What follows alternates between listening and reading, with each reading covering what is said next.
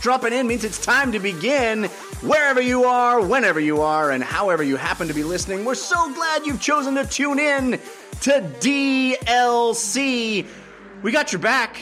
We got your back. Are you uh, sitting in traffic? Are you maybe working out? Are you cleaning the house? Are you using our podcast to help you get the chores done? We're going to be in your ear holes for 90 plus minutes talking gaming goodness because DLC is your downloadable commentary for the week delivered the way we love it to be, and that is completely free thanks to our sponsors this week Mack Weldon, Fireside, and Blue Apron.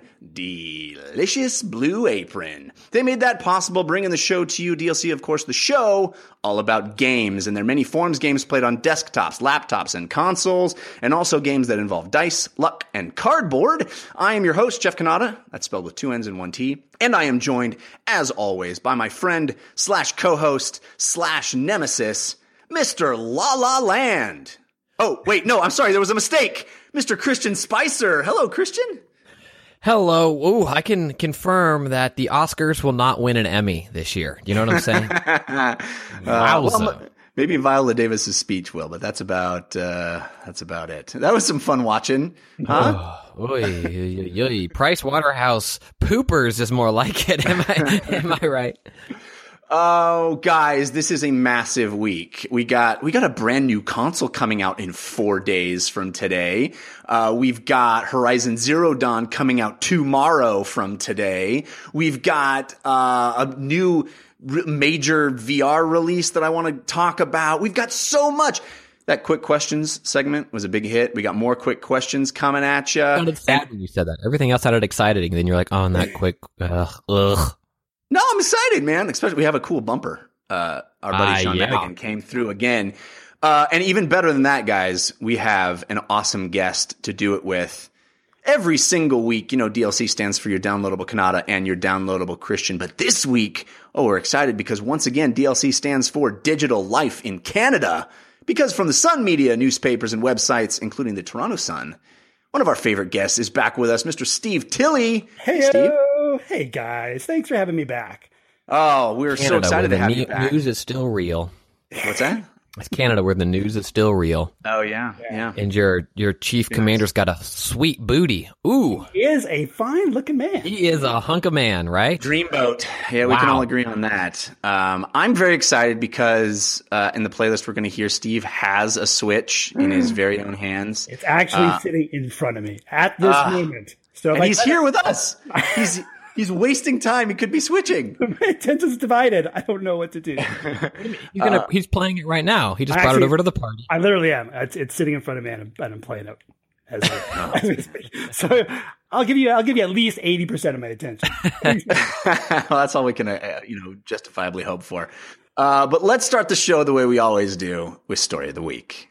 Story of the week. It's the story of the week. Story of the week. It's the story of Story of the Week is the part of the show where we make our case for the most important stories that happen in the world of games this week. You can always submit stories for our consideration using our hashtag on Twitter, DLCSOTW is that hashtag. Or you can visit our subreddit where really cool people hang out, submit stories, talk about the news, talk about our, our episodes. That's at 5by5dlc.reddit.com. Oh, can oh, I say man. something real quick? Sorry. What? I uh I I stickied the uh quick quick quick quick quick questions thing on the subreddit. Yeah. And then I accidentally deleted like the Discord post that had like the DLC Discord. I don't think tons of people were using it, but I'm so sorry. I deleted it while trying to unsticky it because I'm a I'm, I'm a Reddit idiot. Um, mm. but that's me. That's my fault. So sorry. Classic Christian. Sorry. Well, guys, I know that the big news really is a new console coming out, but we actually got other big news. And Steve, you're our guest, so you get first pick. What would you consider to be your story of the week? Well, my personal story of this week has got to be the fact that it was confirmed this morning. We'd heard the whispers, confirmed this morning that uh, Shadow of the uh, Shadow of Mordor sequel coming out this year, this August. Yeah, Shadow, August twenty second. War. I I just went back recently and replayed Shadow of Mordor from the beginning, a complete second playthrough, and loved it again. And in, in the final moments, I'm like, please let this, please let them do a sequel. I didn't think it had actually performed well enough to warrant a sequel, but I am super stoked, super stoked that we're going back. What prompted the second playthrough? Is it because you thought this was going to happen? No, it's because I actually upgraded my gaming PC and I'm going through my Steam library. You know, instead of playing one of the 8,000 titles sitting in my Steam library that I haven't touched yet, I'm like, I'm going to fire up Shadow of Mordor and see how that looks on my new computer. I'm just going to play through the, you know, the first few captains. I'm just, apparently I'm just going to finish the game again. You know, just blew through it again. And it's, it's got, you know, sort of one of the, the, the best combat systems of, of any open world game that I've played until recently. Until yeah. recently, and uh, I don't know. I just got sucked right back in, and uh, kind of just just honestly, as a, as a passing thought, I thought, well, you know, a sequel to this would be great. But I never heard this being a huge success for for Warner Brothers. I never heard about this being a big enough seller that they were actually going to jump all over a sequel. So this is this is the fact that this is being confirmed is great news. Well, it was certainly lauded. It won won some some awards, and it certainly was in a lot of people's uh, best of the year lists, including Mr. Christian Spicer's. Um, let me I just run down overlooked a little bit though. Did it not get a little bit overlooked? I thought it's the game that I kept on, I keep trying to sell people on. Have you played the Mordor game? I'm like, no, no, not into, not really big into Lord of the Rings. You don't have to be into Lord of the Rings. I mean, it's got great lore, but it's also just a great game. And I just, uh, it just seemed like a lot of people that I was talking to weren't quite aware of its existence. It's an interesting thing because you figure the Lord of the Rings license is a big license and probably cost them a lot of money to use, but I, I kind of agree with that sentiment that it might actually hold the game back a little bit because it feels like a tired license a little bit to mm-hmm. me as well. Mm-hmm. As as innovative and cool as this game was, uh, I think maybe had it been a different universe, it may have actually done better. But you know, the, the Nemesis system, when that game came out, I thought, oh my gosh, we're going to see a whole bunch of games just steal this Nemesis system. Nemesis system is going to be like this, you know, the, the new uh, feature du jour. And it really has not happened. But I'm very excited to hear that the bullet points from the press release of this sequel, Shadow of War, door, uh, will um, will expand upon the Nemesis system. Nemesis system, of course, is that thing where the AI of the world uh, responds basically to how you deal with it, and they, you know, captains of these uh, of these armies remember you and learn from you, and and uh, kind of react to the to the ways you have affected the world. They're expanding that to affect geometry, or excuse me, uh, geography. Environments now will have sort of a nemesis system uh, component so that actual areas will change and be affected by how you how you play. Uh, Christian, I know you were a huge fan of Shadow of Mordor. Are you excited for Shadow of War? Door? Yeah, I mean, I, the first game was great. According to a quick Wikipedia search, it's the it, was the most successful release for any Lord of the Rings based game. So I think it did fine.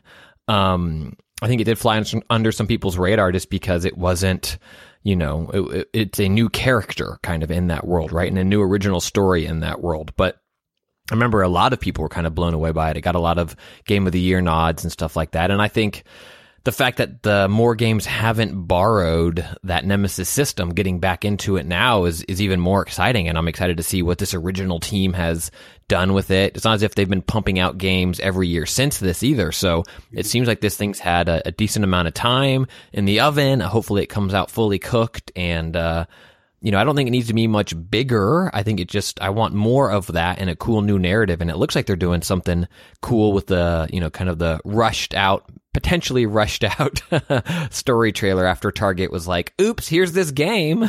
yeah, let's talk about that for a second. Uh, we have a friend of the show who works at, at WB, and uh, he was tweeting at me this morning saying how really disappointed they all were because they were going for that thing that we've talked about on the show a whole bunch ever since a, a year ago E3, which is that Fallout 4 type reveal and hey, it's going to be here immediately. Uh, that thing that we were all excited to see.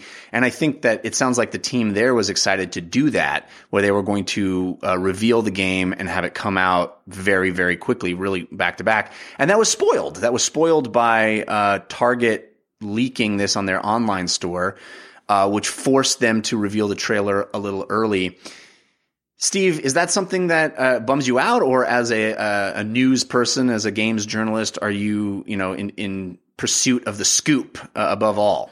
Well, it's it bums me out for the, the developers because uh, you know this is their big moment. That that would have been their big moment at E3. But I feel like this is now the rule rather than the exception. Um, I'm really surprised that, that Bethesda was able to keep the, the confirmed existence of Fallout 4 um, completely under wraps and a lot of the features completely under wraps until E3. That's what made that press conference a couple years back so memorable was the fact that we were blown away not only by the fact that Fallout 4 was so fully formed, but that it was coming so quickly. But we're seeing again and again and again, even games that are that are a long way away. We're seeing you know the the premises leaked, we're seeing the characters leaked, the settings leaked. It's just it's so hard to contain this stuff when you have so many points of entry. You, you know, you've got retailers, you've got developers. I mean, I'm sure the developers for the most part are the tightest part of the, you know, the, the container, the, the one that's leaking the least.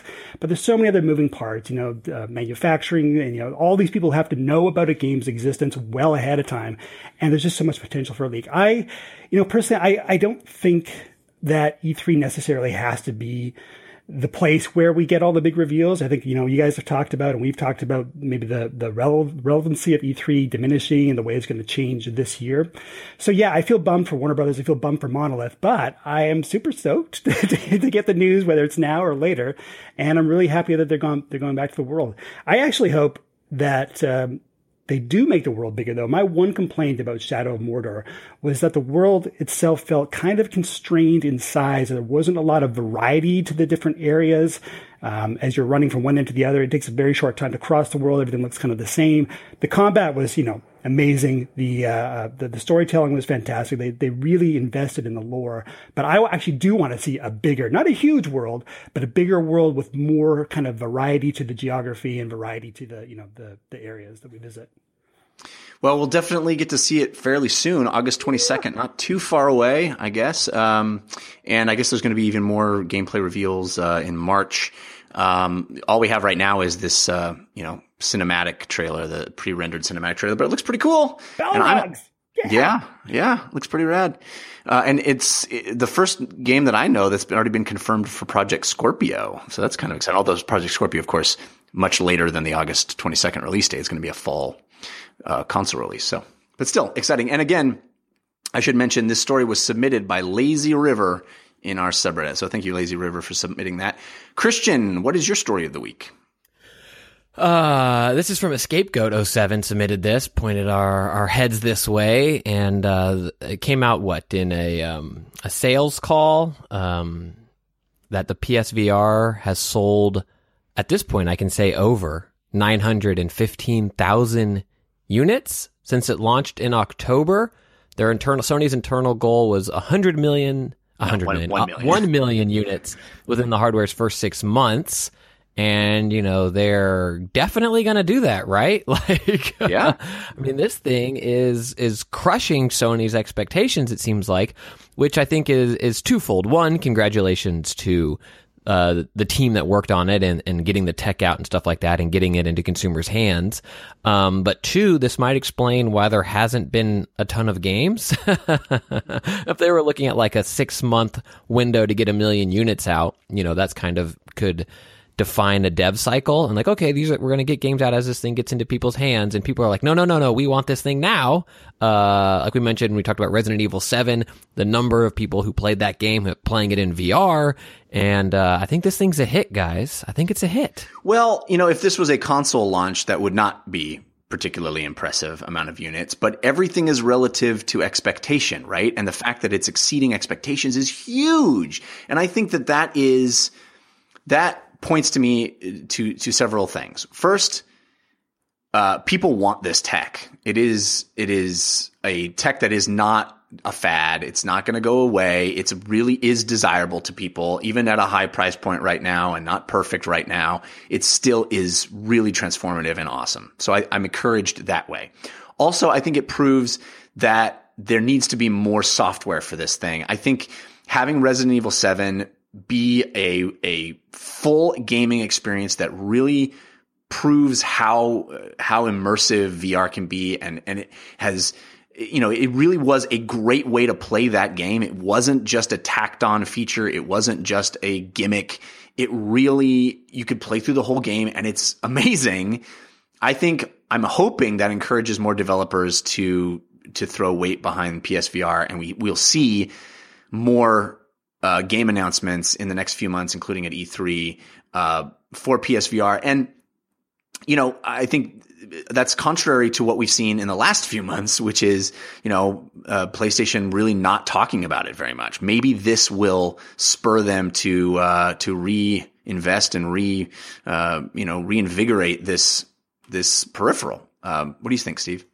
Yeah, I mean, when you have a, a, a, basically an accessory for your console that costs more than the console, and you sell a, almost a million units uh, right out the door, or you know, within a few months of launch, that's incredible, and that that really does speak to the I think the appetite or the curiosity for VR. I think it also has a lot to do with VR evangelist Jeff Kanata, you know, preaching the word to so many people. But I do my part. there really is an interest in it. Everybody I've, I've, I've spoken to hasn't yet taken the plunge. They want to know about VR, but it's such a difficult experience to to kind of communicate to people without putting them in it, you know. And it's hard to run demo stations. And you know, we heard about I think it was Best Buy was backing out of doing Oculus demos or something because of the, yeah. the complexity of it. So it's a hard thing to really get people to understand without getting them in it. And I think maybe Sony got there at a price point that was manageable for a lot of people with some really good software. I mean, a great, you know, software lineup. You know, for for basically a peripheral launch, there's there were a lot of solid titles off off the off the start. Yeah. And the gear itself is in terms of higher end VR headsets, by far the easiest one to set up, by far the most comfortable to wear, and yep. most comfortable to get on and off your head. So good on them. I think, and you know, it's it's it's not very often you see a company say, yeah, we had this super hyped new product and we're actually kind of blown away by how much people have responded to it. Yeah. And it's still supply constrained, right? Mm-hmm. It's not, uh, one assumes that they could sell even more than 900K if, uh, if it was more available in stores. So I think the future is bright here. I mean, the I guess the other side of that coin is that it is sold more than Vive and Oculus combined, yeah. uh, which is pretty pretty impressive. But of course, those are the much more high end systems. They require a, a high end PC. It's a much more difficult proposition, but still, I think VR is here to stay. I mean, that's that's really my takeaway from this, and I, I, hope that Sony takes this and goes, "Oh, awesome! Let's let's really blow people away with the stuff we can we can do." But you're right. You know, launching with Batman and Star Wars is the best thing they could have possibly done, right? And those were really cool experiences. They, they were launched with Star Wars. Pretty much. I mean, it was very close after after launch that you could play a Star Wars thing. Um, you yeah, know, it wasn't too yeah, yeah. too far away. Sure, launch window, but it wasn't. Yeah. Okay. I mean, but, but they launched saying there's going to be a Star Wars experience on this thing very soon. you know, it, it was. Uh, I think those were smart things. Anyway, I'm encouraged. Um, that was kind of definitely was going to be my story of the week, but I, I love this one. Uh, this was sent in to us by Haydenism on our subreddit. This is, uh, uh, something I hadn't heard about until right now, but evidently it's been going on for several years. Uh, in, in 2014, uh, this uh, this guy known as the Mexican Runner, Peter Kusilchuk. Oh boy, I'm sure I butchered that. Uh, he's the Mexican Runner. He's a, a Polish streamer and and games done quick type dude, a speed runner and uh, he's already made a name for himself uh, with Battletoads and some other games, being a, a, a high level speedrunner. He set out to complete every NES game known to man.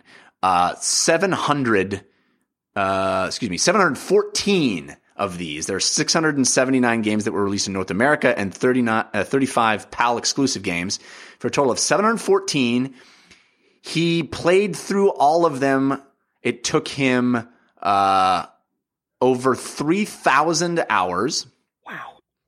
Several years. I mean, he, he started in 2014. He completed uh, yesterday. And uh, it's an extraordinary achievement when you think about how A, brutally difficult a lot of these NES games are. B, how broken a lot of these NES games were. At that time, you know, games would be, would be put out and no one intended anybody to get to the end of them. They were just this, you know, this arcade, it was the arcade idea of, of things just beating you down. Uh, he had to play games like, um, uh, bases loaded when there were four bases loaded games that in order to quote unquote beat the game or finish the game, uh, he had to play uh, 72 seasons. Uh, oh no, excuse me, uh, seasons of 72 games. Um, it's an extraordinary uh, achievement. He said that the most difficult one, the one that took him the longest, is miracle piano teaching.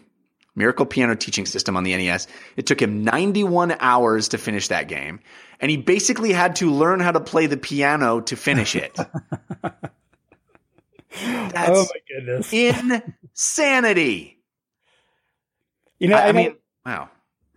Kind of the immediate reaction is is to I know the immediate reaction from some people is you know, why would you do this? Why, don't you have better things to do? But then I look at this and this is such an achievement. And this is something this guy, this is this guy's Everest. He, he saw it. He set out to conquer it and he has now summited it after three and a bit years. And that's, uh, I mean, I'm amazed by it. I, the fact that we're talking about him obviously means he's achieved something incredible.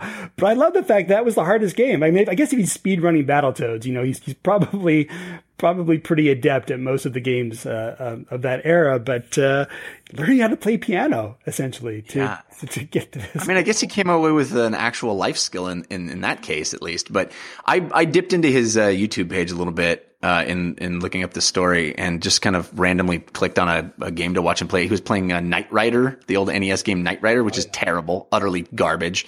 And he's just like, it's it's this really could be somebody's punishment. You know that what's that famous thing of like you know the, a dad catching a kid smoking and then locking him into the closet with a carton of cigarettes and say don't come out until you finished all of them and then the kid never wants to smoke again i kind of feel like that's this but you know for video games like ugh, it sounds brutal. Christian you uh you down down to play every nes game forever? Sorry i just started. I'm starting with uh teenage mutant ninja turtles. I'm stuck in the sewer level. I've already given up. I are yeah. it's incredible. And I, I ooh, the, the the thing I think is most impressive was this idea that games that didn't have uh, an end per se he would play until they started looping or until there you know there was it was impossible to make further progress like boy because like you said it's like it's, arcade, it's arcade games you know? Like pac-man doesn't have an end.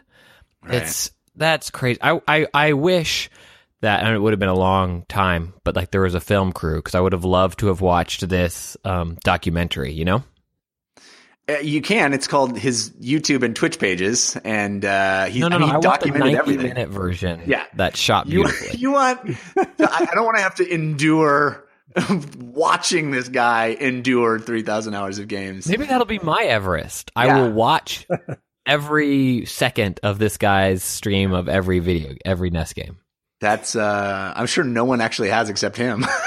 so yeah, right. And I will do it on 1.5x. no, I will cheat at Everest.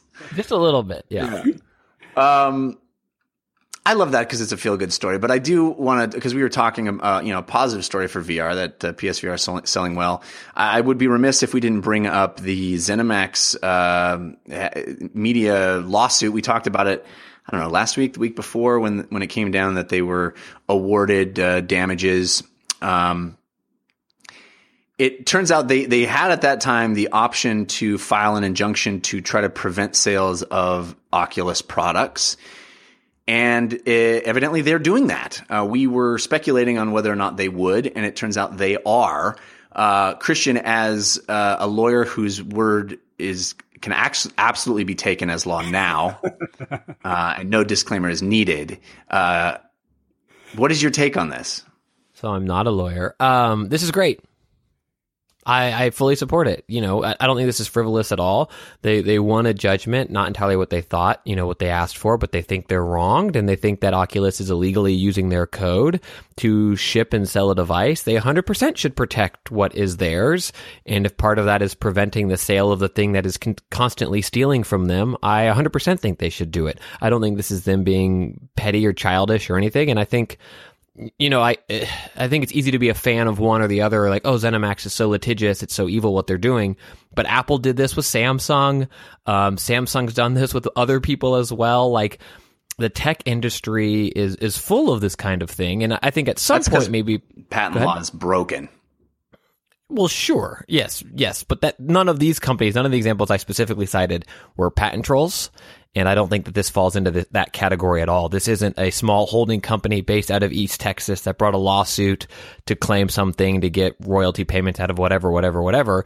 This is a company that employed an individual who met with the other person. Like the case, the facts yeah. of this case, I'm 100% on board as ZeniMax doing this. Well, also, still, Oculus is crap. That company, I like their product, and I know that there's some good people that work there, but they got a ripe, steaming pile of garbage, multiple piles of garbage within that company. That's probably shading my view a little bit. Also, I kind of hate some of the people that are there. Well, okay. The, the separate issues there, and sure it is, but, but I'm you, whatever uh, here's my my t- surprise uh, uh, unsurprising no one. I'm you know I kind of feel like this is um, I, obviously the merits of the case are not something I can speak to because I didn't listen to the whole thing and you know whatever. John Carmack says one thing, they say another. The uh, judge determined in their favor, so bully for them it seems very clear to me they have no desire to take Oculus off the shelves. That doesn't hurt their business at all. It doesn't change anything. Uh, in, you know, filing an injunction does nothing to help them out. They're not hurt in any way when I buy an Oculus Rift and use it. What they want is, which is buried at the end of this article, is Alternatively, if the court elects not to impose the injunction, it could grant the company an ongoing royalty. That's they want compensation they, for the art they created. Crazy. They want a royalty. They they have no intention of yanking it off the shelves. They just want that sweet, sweet moolah. Uh, well, which you know, be honest, it's not going to be much because these things aren't really selling. But they 100 percent should get that. They 100 percent should get that. Maybe, but it's I don't know. What do you mean maybe? It's uh, a hundred, if it, assuming the facts presented are accurate, if a company stole code and is that using that and it's fundamental in creating the thing that they are putting out, yeah, you got to pay the person for that. A hundred percent. Come okay. on. Fair Don't enough. Your love of the product get in the way. No, no. I well, you're you're letting your hate of the people get in the way. No, I'm just also saying that that makes me root against them. I I, I want to bring Steve into this, but I, I will just say that it's not just my love of the product. It's I it's my distaste for the methodology. It's yeah, we'll yank it off the shelves, but it's not really what we want. We have no desire to do that. We just want to get paid. And the judge didn't no. award, didn't award us as much money as we thought we should get. They You're got they got an, an assumption. Got, You're making an assumption. Okay. They're they're they're using they're within their legal rights to say, hey, we want to pull this off the shelves. If you don't want to do that, this is another thing that we're okay with. Like, if the, all they wanted was a royalty, they could have just straight up asked for a royalty. They like, did, and they were told no. They got fifty million instead of five hundred million. That wasn't a ro- no. That wasn't a royalty. They, that they didn't win the damages money. claims that they sought. They I will sit down with they, you. If they'd got five hundred million, do you think they would have asked for the royalty? Hell yes. No. Hell yes. Why would you stop then? okay. A hundred percent yes. And that's gross too. it's not. This isn't about. Do you know what's gross? Do you know what's gross? Stealing a company's code, using That's it as your they, own, they, lying about it for years, and putting up a poster boy to tout your technology, and then hiding all of the hateful things he's been doing, well, and then not even addressing the fact that a member of your community is out there diddling kids. You're conflating a whole bunch of issues, and you're correct. Okay, fair enough. Steve, and it's all what's, gross. Your, what's your take? I feel like I'm being dragged into an argument between my parents here. You know, it's like, kid, yeah. kid, come here, pick a side. Who's right, mom or dad? No, I mean, I I understand. Uh, uh, I'm with Christian in the sense that. Uh, you know, part of me is is kind of grossly inwardly cheering about this because I've really disliked um, some key people uh, at Oculus and some things they've done, and I and I've and I've not been a fan, even though it's been necessary for for the the advancement of the Oculus. I've not been a fan of the whole Facebook sale and, and what's gone down since. But I mean, if, they, if, if really what they are after is, is royalties, then by, by all means, or, or you know, a, a, cash settlement, by all means, they're entitled to that. I just worry about this having a, a larger chilling effect um, on VR as a whole. I mean, this is an industry that, aside from Sony, apparently, is still working hard trying to make itself known to consumers. And we've got this already, this sort of weird beta versus VHS kind of thing between Oculus and, and Vive. And it's getting a little better now in that the, the, the, the platforms are a little more similar with Oculus Touch being out now. They're a little more similar, so it's a little easier for developers to develop for both. But I don't want to see, I don't want to see things being torn apart. I want to see, you know, a cohesiveness in VR. I want to see kind of a united front. And I'm not sure how much a lawsuit like this actually bubbles out to the to the general public. I have no idea if the, the man on the street would be aware of this going on, but it kind of just uh, it, it's a bit of a, a uh, paints the paints the biz in a bit of a, a, a bad light. Um, and part of me too is also just like grabbing the popcorn and seeing how this plays out because it's it's a real clash of the titans here, and it's uh, it's one of the most unfortunately entertaining legal battles we've seen in the in the industry in a while. Um, I do hope it settles in a way that that protects Oculus, keeps Oculus on the shelf. You know, it's not going to help anybody if, if Oculus is taken out of the game. But uh, man, 500 million bucks. Although didn't Facebook say something like 500 million bucks is ultimately not really going to impact our bottom line as a company? It was almost like, you know, it's a lot of money, but it's not really a lot of money to us. Well, also, certainly Facebook is, you know, got deep pockets. There's no one arguing that. For the audience, Jeff, I realize I was conflating arguments to make a exaggerated point, but leaving all of that out of it, just legally speaking, I 100% think that ZeniMax should pursue this and assuming the facts are accurate, they are 100% entitled to it, not taking into account people at either company. If one company rips off technology and it's required to use for their technology, they need to either stop making the thing that way and come up with their workaround that's their own work that they created, or they need to compensate that other company for that work that they stole. Well, okay, 100%. so you you're you're technically correct, right? And and I and I know that everyone's thinking, "Oh, Jeff loves VR, so he's trying to defend VR." He, that's not the case. What I think is is is gross is a dude works for a place. He invents a thing. Yes, contractually the company owns that thing. But that dude didn't use that thing for that company. That company wasn't going to use that thing. He gets hired by a different place and that thing that he was working on while he was at that company is used by the new company to actually make a thing. And they never would have used that thing at the old company. And so that now that because of our legal system, all of what you're saying is technically correct, but I'm saying that the moral high ground that you seem to be perching yourself on is is not particularly solid. I, I it's legally it solid. Is, it is legally solid, but I don't think it is. It's not like oh, they have every right to to somebody stole theirs. It's not. It's not. Well, so ZeniMax didn't make a VR headset, but to say that they wouldn't use the technology is uh, you don't know that they were they, they were making this thing. They had this tech sitting around. It's it's within the scope of the type of thing they do, and they then to have an opportunity because somebody sold something for a billion dollars. They saw some opportunity to get paid and they're pursuing that opportunity, which is well within their rights. I'm just saying it's distasteful to me. That's all I'm saying. You're so you're so wrong. I'm sorry. I love you, but you are so wrong. I probably are, am. I mean, I'm clearly legally wrong, but I don't. I'm not a fan of of of that that system all the time. So there has to. There, Sorry, go ahead, Steve. So I was gonna say there has to be some kind of recourse here, though. Like it's if you come into my house and you steal some games from my collection that I had no intention of, of playing um, or playing again, and I can't just say, okay, that's fine. I mean, I that's wasn't not a, play those. That analogy is flawed. We don't need to talk about this. It's anymore. not though. this isn't some. This isn't some.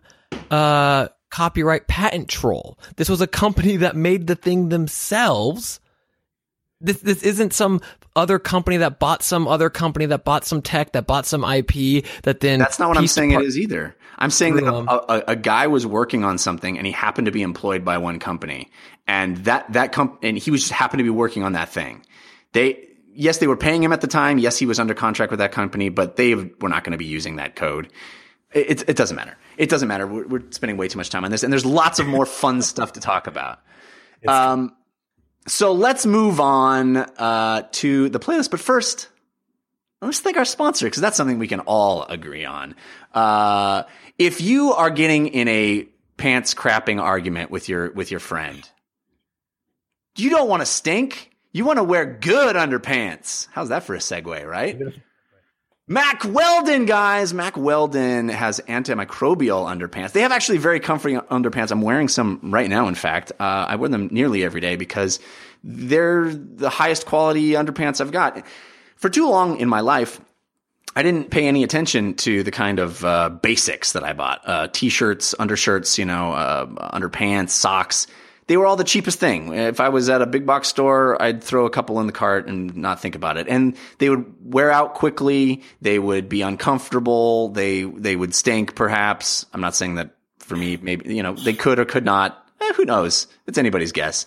Uh, but now I have opened my eyes to high quality undergarments basics that actually are designed well, that are actually, uh, there's actually care given to them. They're not just made in, you know, whatever. It's, it, it, these are like silver underwear, they're called. They're line of silver underwear and shirts. These are naturally antimicrobial. These are comfortable. These are uh, delivered to you in nice packages, smartly designed, premium fabrics, and it's easy to buy them. You don't have to go to some big box store and waste your afternoon, uh, you know, waiting in line. You just do it online, and it comes to your house in a cool package. Done, done, done. You feel better. Plus, we're going to give you 20% off your order. All you got to do is go to mackweldon.com. That's M-A-C-K-W-E-L-D-O-N.com. Use promo code DLC when you check out. 20% off. Boom. Just like that. That's pretty great. Mack Weldon is, uh, it's something I wear. It's something I use. And I think you'll find a lot of use out of it yourself. mackweldon.com. Promo code DLC. Ooh,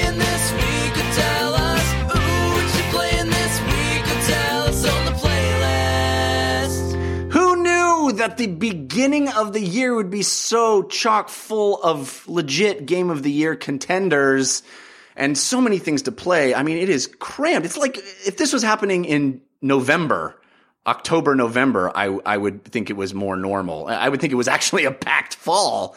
Uh, it, it massive stuff. But Steve's here. He's got himself uh, a little a little thing in his lap right now. We want to we want to switch over to hearing oh, him talk about it. Nice uh, effect. Uh, nice. Thank you. Thank you. Uh, so I don't have a Switch. Christian doesn't have a Switch, but you do. You've been playing that Breath of the Wild. First, let's start with the hardware itself. Uh, what are your take? We've heard some some rumblings about Joy-Con controllers losing their connection. Yeah. Some issues like have you experienced that? I actually have not, and I have heard that from some of my uh, fellow game journalists that they've been experiencing some problems, especially with the left Joy-Con losing connection. Now, I got to say that I've spent a lot of time because I have a, a, Pro controller as well, so I've been spending a lot of time playing with the Pro controller. But I've also tried it with the Joy-Cons separately detached, one in each hand. I've tried it with the Joy-Cons in the the grip uh, device.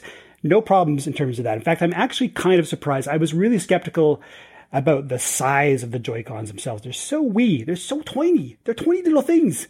And the little thumbsticks are so tiny as well. They're little things. But they actually work pretty well. I mean, given a choice, if I'm going to, especially for a game like Zelda or uh, any sort of action oriented game, I'm going to choose the Pro controller because it is an it itself is a really nice piece of kit. It's a it's a really well made controller. But seventy more bones though. It is expensive, and it's like almost almost hundred bucks a tax here in Canada. Yeah. That's like that's like more than I make in a in a month. That's that puts me out of groceries for a month. But that's uh, the, the the joysticks, the controller themselves work better than I expected. They're more responsive uh, than I expected. It's uh, I, it's it's possibly the smallest. I mean, I know we're talking about a hybrid device that's portable and home console, but if you're looking at it as a home console, it's possibly the smallest that's ever been released. I can't think of anything that that would qualify as a home console that is smaller physically than the Switch. It's uh it's you know it's Nintendo. Nintendo's always doing something wacky. They've always got some kind of weird idea and doesn't always work. Uh, doesn't always work in the long run, but it's always so much fun at the launch of a new Nintendo uh, console, a new Nintendo hardware. It's always so much fun because it's always something a little bit or a lot different. And that's what I love sort of right off the bat about the Switch is it's different. I, it's the fact that I can I can pick it up and go play Zelda and uh, you know and I'm, I'm, having my morning constitutional or if I'm uh, on a bus ride as long as the bus doesn't last bus ride doesn't last more than 3 hours. It's uh, it's it's kind of fantastic to be playing true full console games with proper console controls on a handheld device. And what do you find yourself most often doing? How, what configuration are you most often playing Zelda in? I am most often playing with the Switch docked and playing with the Pro controller on my TV. Okay. Um, however, I have, you know, when I'm uh, know, it's bedtime, it's, it's, bedtime, so I'm just going to undock the Switch, go to bed, and then play in bed for another three hours. Um, I have been playing it as a, a, portable slab quite a bit too, and again, it's it's a slightly better experience, obviously, for a game like Zelda. You you know you want to see the the the whole world on a big screen if possible, but it is a surprisingly satisfying experience to play it in portable mode as well.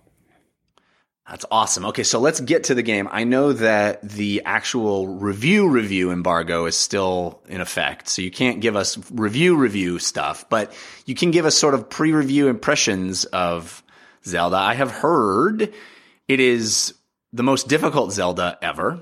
Oh, I'm so glad to hear that. is that what your experience is as well? Well, I have this bad habit in open world games. You know, this is uh, this is probably the first time we've seen a true open world in Zelda, and I have a bad habit, and I did this in, in in Horizon as well. Is I'll go straight off the main quest path at the beginning and just explore, and you know, try to find different places in the world.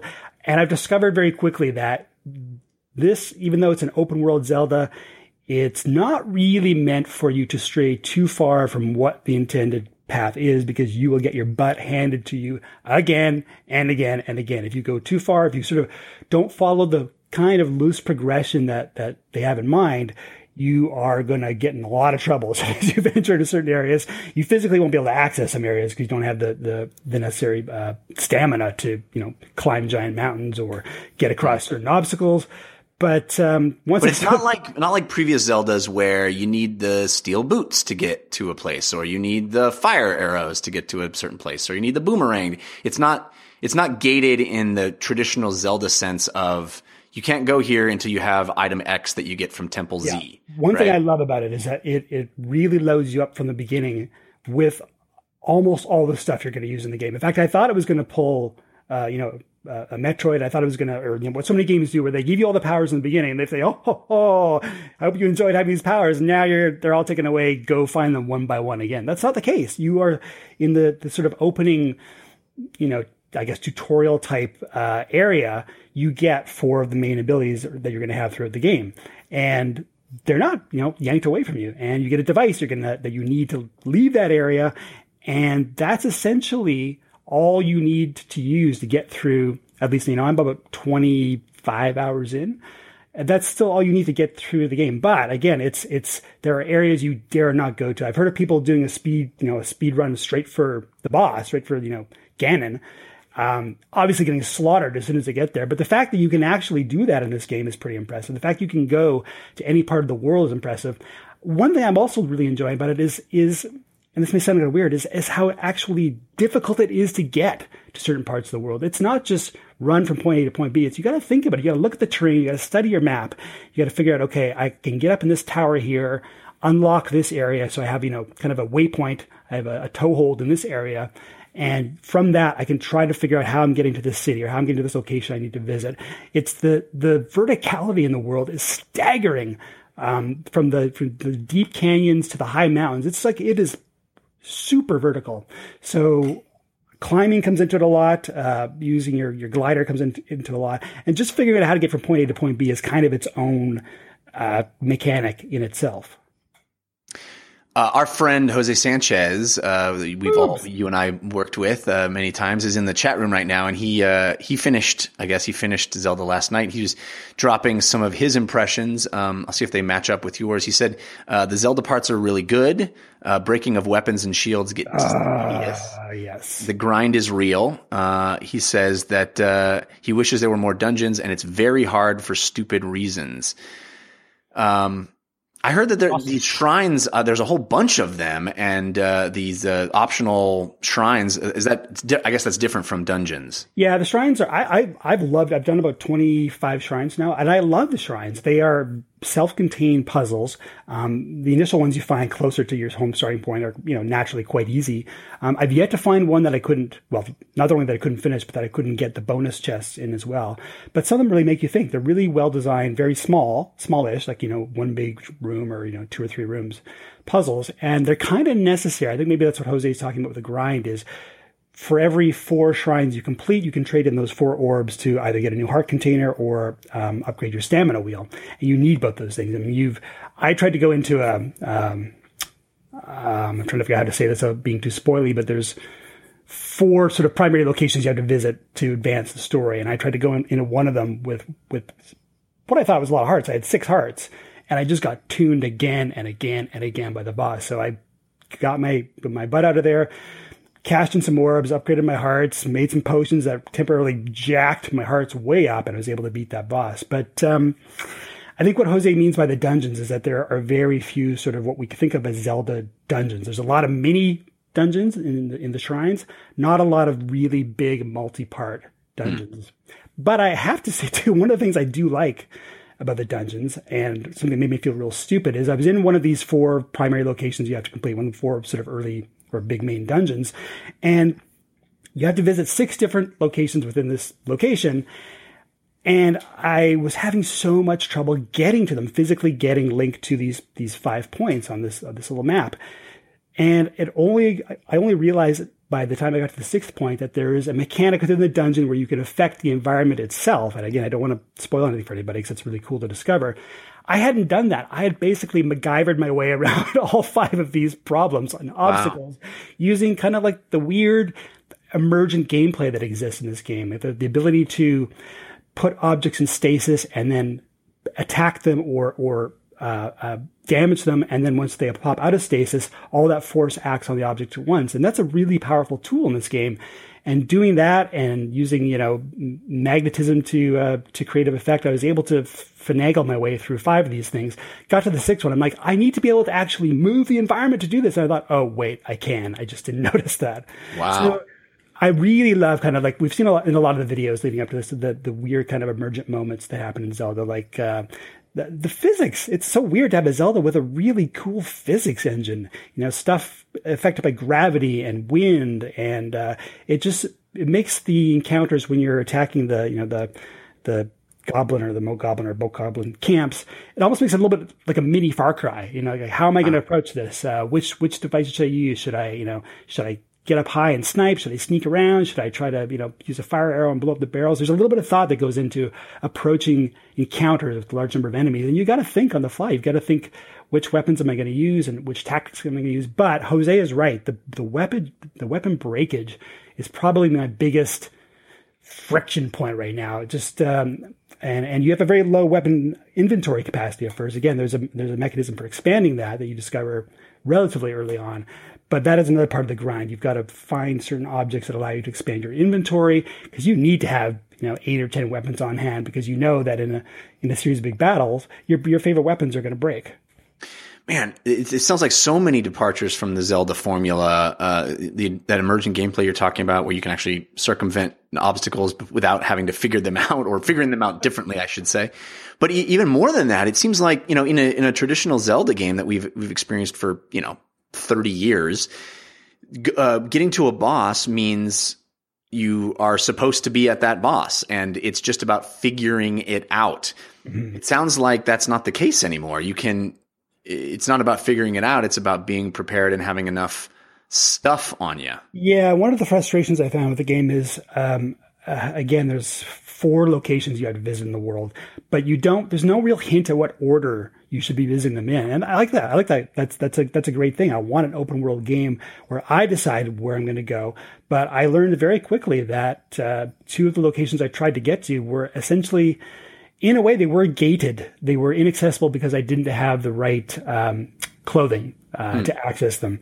So I had to, by trial and error, visit all four of these places, and they're hard to get to and figure out, okay, this one is not too tough. And then, not surprisingly, that boss was manageable. And then another one that I found, okay, I can survive here, I can get here. That boss felt like it was sort of matched the level I was at at that point.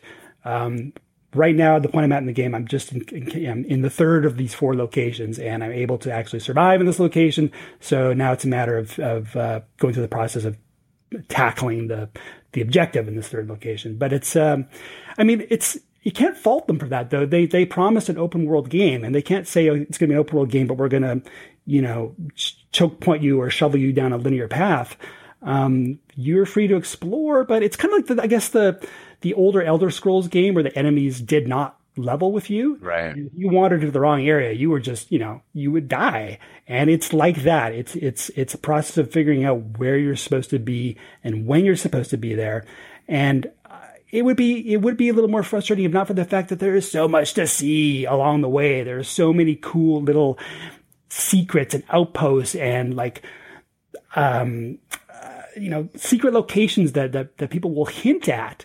They don't mark it on your map. They'll say, "Oh yeah, if you go northeast of the giant rock on the you know the snowy mountain, then you'll find this weird thing, and you go there, and it's like, oh my god, what is this? I've never seen this. What this is so cool. What do I do here?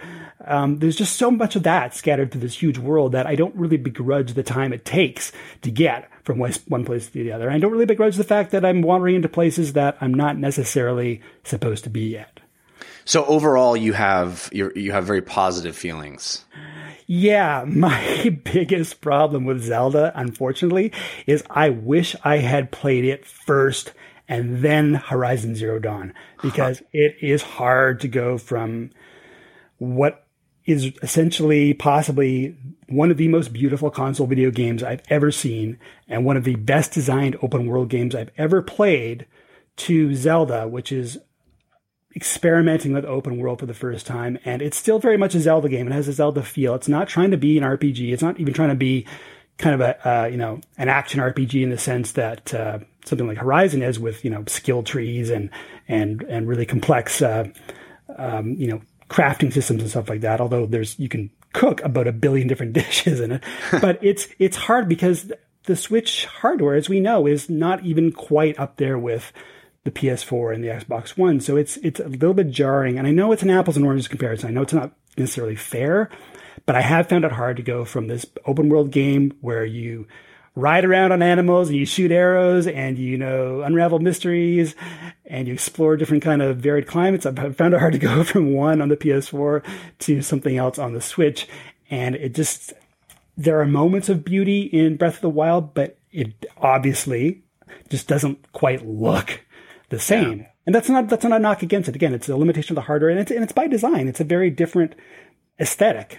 But it's um, I really wish I had played them, been able to play them in reverse order, played Zelda first and then Horizon. It's an unfortunate timing of these two really massive, uh, interesting games uh, that are that are very similar in a lot of ways, just uh, yeah. structurally. You know, mm-hmm. Um, it, it, if they had been separated by months instead of weeks, I think, uh, or days. days. Yeah, days. right. Um, yeah, that's wild. Breath of the. Um, but let's transition to talking a little bit more about Horizon. I gushed about it last week, and I know that you. Uh, it sounds like you are loving it as well. I know that you platinum trophied it. Um, yes. I finished the the main storyline again, and I could probably count on one hand, maybe maybe one on half of a hand, how many games I've finished the main story on and then gone back to finish up more stuff. Right. because usually, you know, these big game, these big open world games are are such an endeavor, and you're you're doing so many cool things, and and and you get to the end, and it's like, oh, I did it and yeah, maybe there's even some still some cool stuff, but oftentimes it feels so final, you know. Mm-hmm. Um, this game is just a world I want to be in, and every single thing there is to do, I want to do. Evidently, it sounds like every single thing there is to do, you did already. so tell me about that. Yeah, I mean, I'm not I'm not a trophy chaser. I, uh, uh, since they introduced trophies on PlayStation, which is PS3 era, I think, right? Um, yeah. mm-hmm. I have platinumed exactly three games: Uncharted Two, not Uncharted Three or Uncharted Four, Uncharted Two, Rocket League, and now Horizon Zero Dawn. And um, I did sort of obsessively chase one trophy because I was 90% of the way there with the trophies and I, and I, I, had to locate this one object to, to finish it. But I'm like you, I was listening to you last week and I was like, I was actually getting kind of like like short of breath listening to your enthusiasm for this game because everything you were saying was so I just I was like yes exactly yes oh my goodness yes that's all so true and so so right. I mean the game is not I don't want to to hype people up so much that they're expect, expecting something miraculous from this game but it is truly one of the best looking um, best designed best I just the, what really stands out about me what really stands about Horizon for me is the the fiction of the world. Guerrilla went so deep into the fiction, and I, I, know that they did this on the Killzone games, but I enjoyed playing the Killzone games, but I was never interested in the you know the origins of the Helghast or you know right. the United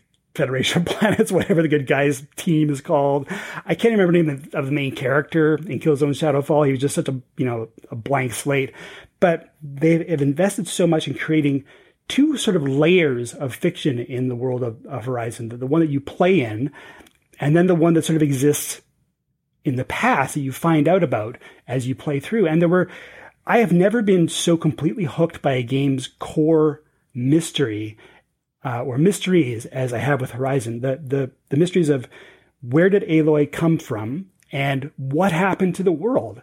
And those two things I was so curious about. And as you play through the game, they do such a good job of just giving you like dollops of backstory and information that, that fill in Aloy's origin, that fill in what happened to the world.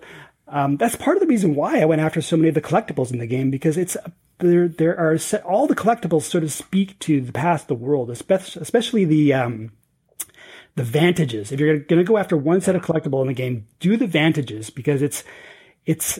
I don't want to spoil too much, but it's it, it gives you literally literally a glimpse into the past and um, super cool the way they do that. Yeah, and talks about the events that were happening during this major event in the past. And as you, I don't know about you, Jeff, but as you, as I played through the game, every time I came across, you know, some new piece of information about the past, I was so fascinated by yeah. this, this, this, this fiction that they had created underneath the main, which, which in itself, the main world is like, it's, it's, I don't want to necessarily make a Game of Thrones comparison, but they have really fleshed out these, these tribes and these very, very different societies that are that are contained in different geographical areas in the world. And the world itself, from you know snowy mountain peaks to to desert you know, deserts to to jungles, I just the variety in the world.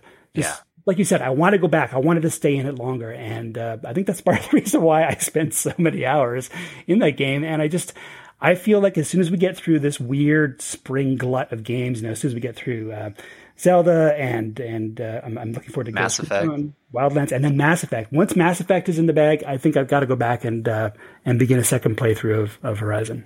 Yeah, it, it, yeah, you've said so many things that I uh, applaud and under, underline. Um, it, it does a thing toward the end where it like gives you a massive info dump. You know, it, it, there's a there's a sequence. You know, as you're kind of getting toward the the climax of the main story, where you're just getting a bunch of information uh, you know, in a dense period of time. And I have complained about that in video games before. The first Mass Effect really does that, where like in the last few hours, you're like going to these terminals and it's just like, here's all the information about everything. It's like, ugh, tedious. For some reason in this game, it's not tedious. And maybe it's because the fiction itself is really, it's, it's not, um, so esoteric and so out there that it, that it's off putting. It, it, it's, it really is grounded in something that's relatable and human and all of the, you know, audio logs and everything. They, they come from this very human place of, of, of fundamental story. And Aloy herself is such a really well drawn character that I was like relishing finding out all that stuff. And, uh, even in the, I guess, you know, fairly rudimentary ways that you find them out, like you'll walk up to a thing, push a button and then watch a, you know, watch a hologram tell you a, a story, uh, which is pretty boring, you know, in a lot of games. Here, I just I I ate it up. Um, and and other, you know, there's another. There's it, it commits the cardinal sin at the very end of the game, like it puts a timer on the screen, mm-hmm. and I like to me like that. That was, should ruin a game for me, but it it didn't. You know, that it manages to just be so good for throughout and and it does open world pacing in a way that's better than any game I've ever seen. It creates uh there's not fluff or filler stuff to do. Even the, the like you said the collectibles all have tangible relationship to the game world. And it's so fun to just take down enemies. Like just that process is really a blast.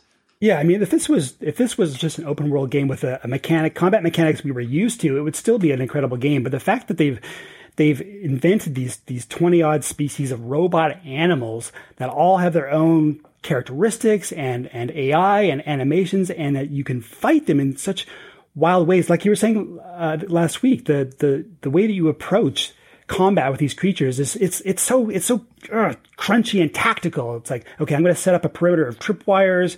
Um, I'm going to scan it and find out where its weak points are. Okay, this is this part of the animal is is uh, weak to fire. I'm going to load up my fire arrows. I'm going to use you know arrows that knock bits off. I mean the fighting the um, what are the big kind of the, the thunder jaws, the big sort of almost dinosaur things yeah. that have the giant freaking guns on the side.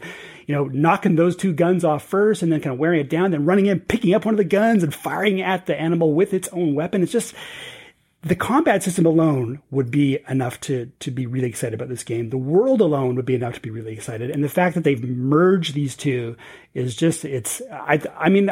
I had pretty high expectations. I played a, good chunk of uh, Horizon at, at E3 last year and really enjoyed it but I was sort of going into it thinking, okay, well, this is Guerrilla. These these are the Killzone guys doing an open world game. Yeah, okay, the combat's going to be kind of fun. It's going to look great, but it's going to be shallow in other ways. But it's not. It's just it's just so smartly done and finely tuned, and with a backstory that, unlike a game like um, Halo, where uh, you know that universe has its own incredibly rich backstory. I've never found it accessible. I've never really gotten into it because it's so, as you were saying, it's it's kind of esoteric. It's kind of not really human. And everything about this game, because it, you know, it, it's about the fall of civilization. It's about us, what happens to us. Everything about the, the, the backstory and the fiction, just found so interesting that, like you said, I couldn't wait to get another chunk of, of what had happened in the past, what was going on right now. Yeah. The I, I, can't remember whose quote this is. I, I, wish I could attribute it to the right person. Uh, maybe it was Justin McElroy. Uh, anyway, somebody said um, Horizon Zero Dawn doesn't reinvent the wheel; it just shows you how fun wheels can be. That's a good yeah. quote. I like that. Um, anyway, uh, we'll be talking lots more about that in the coming weeks as well. Uh, Christian, I want to hear about Halo Wars Two. Well, I mean, it's the it's the game that no one's going to play, right? Like talk about talk about coming out the wrong time for this team. I feel I feel really bad for them. Is um, Ghost Recon that game, or Halo Wars Two that game, or which which which is the game that no one's going to play because of these there's a couple, right? Oh, it's unfortunate. Um, so I have, I'm maybe, I've heard it's only five to six hours, the campaign. Uh, I'm probably a little over halfway through the single player campaign. For background on me, I am not an RTS player. Um, I think I, you know, dabbled a little bit in the original Halo Wars because that's the promise of these games, right? Like it's an IP that us console gamers know and love. And hey, this is an entry point. This is a way in for this style of game for you. Come play these. I kind of bounced off Halo Wars 1. Wasn't really able to stick with it, but I figured I'll give this one a, a shot and see. And it was getting pretty favorable reviews, and people said the um, controller controls, you know, worked, if not quite as intuitive ever as a keyboard and mouse will be for these games. Um, you know, I wanted to dive in and play with it. And so from an RTS noob, um, it's hard, man. Like I played through the tutorial. I'm playing on easy, and I went through the tutorials, and hopefully I can use this game as a jumping off point for two questions for for both of you and for the audience as well. Um, but I went through the tutorial and started playing some missions, and it's just like I found myself forgetting how to do the things I wanted to do. Like I knew how to do them, but having them happen seamlessly or quickly was was uh, a chore and more difficult. And I found myself failing for those reasons instead of failing for strategy. But but but but but but but but I hear the campaign ends uh, on a sour note or without kind of any resolution. I don't know. And people are like, "Oh, why is it always the second Halo games that are awful like this?" But man, the cutscenes, the pre-rendered cinematics this game, holy crap. I want that Halo movie. it is inc- like the trailers for this game were epic. The in the the cutscenes, the cinematics between missions are just jaw dropping. The score, the sound effects, the the animation, the graphics. It I'm I'm like watching it just like, "Oh yeah, I'm going to kick some butt." And then I'm like, "Why am I playing an RTS? Oh, I want to be the guy on the Warthog shooting all the dudes, not this uh, select them, send them there." Select them. Send, and then it was like, you just annihilate. And I was like, yeah. And so it's kind of this, um, tale of, of, of two attitudes, I guess. Um, I have like, I think like, like my first 90 minutes are up on my Twitch and archived on my YouTube as well, which is just, uh, Christian Spicer 713. So you can see me struggle with that. But the questions that I kind of have for you guys for my playtime with this game is, is one, how often do you take the time to learn a game style you don't know or, aren't comfortable with. Jeff, I know you you know you committed to MOBAs and now you you love them. Mm-hmm. Um, And I think for a lot of gamers, you know, you kind of fall into this comfort zone. You play the types of games you play, or the alternative of that is games are quote unquote mainstream that, you know, you pick them up and you play them and they show you, you know, you just kind of like press X to mourn, press A to jump, like you're guided the whole way, um, versus taking the time to learn this thing. The second part of that question then is an effective tutorial. So I played through the tutorial, uh, the begin basic one and advanced one once on the stream and then again when I went back to play the game later. And I find it's not a tutorial. It's what I would call an animated instruction book where it's just like press A to select a troop. Then you press A and it's like, great. yeah. Press X to send them here. You did it. and I'm like, uh, great. I, am going to forget that. You know, like it, you go through, it tells you every control in two minutes and I haven't been tutored right. in any way, shape or form. I've read an instruction book and I feel like that creates then the barrier to me learning this new style of game or I need to sit down and commit to it the way you did to a MOBA or you did to a Souls game. So Steve and, and Jeff, to you guys, I guess Steve, start with you. Like, how often do you go outside of your genres of choice and challenge yourself with the new genre, if ever? And if so, what do you think could be done to make that more accessible, if anything? I got to say, I'm actually guilty, uh, quite guilty of that. I, I, have my genres that I stick with, um, partly for due to time constraints. It's it's like when somebody says, "Oh, this show on Netflix is, is really quite good. You should you should check it out." I'm like, "Okay, cool. I'll put it on my queue of 20 other series that I want to check out uh, that I'll have a little bit of a higher priority for me." But I find the thing that turns me, and this this happened with the Souls games. Bloodborne was my entry into the the Souls games. I thought there's no, absolutely no way that I could could appreciate a game that was punishingly hard and you know required a lot of um, you know uh, sussing out boss patterns and weaknesses and, and a lot of quick reflexes. But the thing is, I mean, and this is maybe what I would discover if I, if I tried Halo Wars 2 is that if the game is well done, it doesn't matter really what genre it is. I, I, I played through a chunk of the original Halo Wars.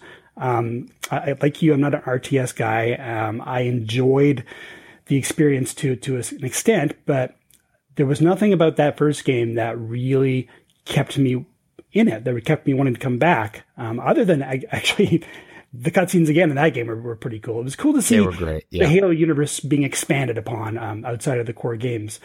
But um, the only thing that would really get me into a game like that is word of mouth. Like if I was listening to DLC and Christian said Halo Wars 2 is awesome, that alone might get me to check it out. But um, but wouldn't that mean the RTS of it? Because I feel like the strength of that game, if anything, is the compelling nature of the RTS strategy. Um, and you know how you're competing against these factions or doing whatever or building your armies uh, and it's like that intricacy that if you're not a fan of that genre I don't know if it would appeal to you anyway. It'd be like saying, you know, like listening to Jeff sing "Here's Praise" week after week. Like, it's if it's not for you, it's not for you you know what I mean? Like someone loving it doesn't make it, and it's not the type of game that is like um, Tomb Raider, where I feel like anyone that plays video games, you can put in Tomb Raider and you can finish the game, mm-hmm. right? I feel like other genres aren't like that. No, I, I, think that's your bias showing. I think um, don't probably. You, don't you remember? Um, you remember when we hosted that uh, that st- that stream from the Buffalo Wild Wings, and we yeah, were interviewing those uh, those former pro League of Legends dudes, and um, the guy's like, "Oh, I'm." They were part of the event that we were hosting. They had to play games that were outside their wheelhouse, like third person action games or 2D platformers. And the guy's like, "I'm just terrible at these games. I don't I don't play video games. I play League of Legends." And I think that's that's the situation is any of these things can be similarly narrowing and you can, you know, you can be really, really good at one thing and just com- something else can be completely outside your wheelhouse because you were raised, uh, you know, you grew up in an, in an era where everything led to Tomb Raider, right? Every, every, yeah. every video right. game, you know, uh, evolution led was a direct linear progression to Tomb Raider, you know?